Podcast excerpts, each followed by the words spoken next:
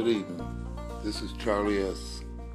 coming to you from the great city of Tampa, Florida, with news of what's happening in the hood and what people in the hood is looking for now. It's time for a change. Change is what's been happening with our people. Changes with the police departments. Change with the government.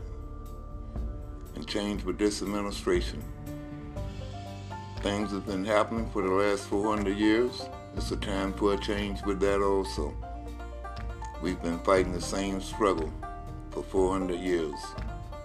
Black folks, it's time for us to wake up, come together. Let's stop killing each other and fight this war that we've been fighting for the last 400 years.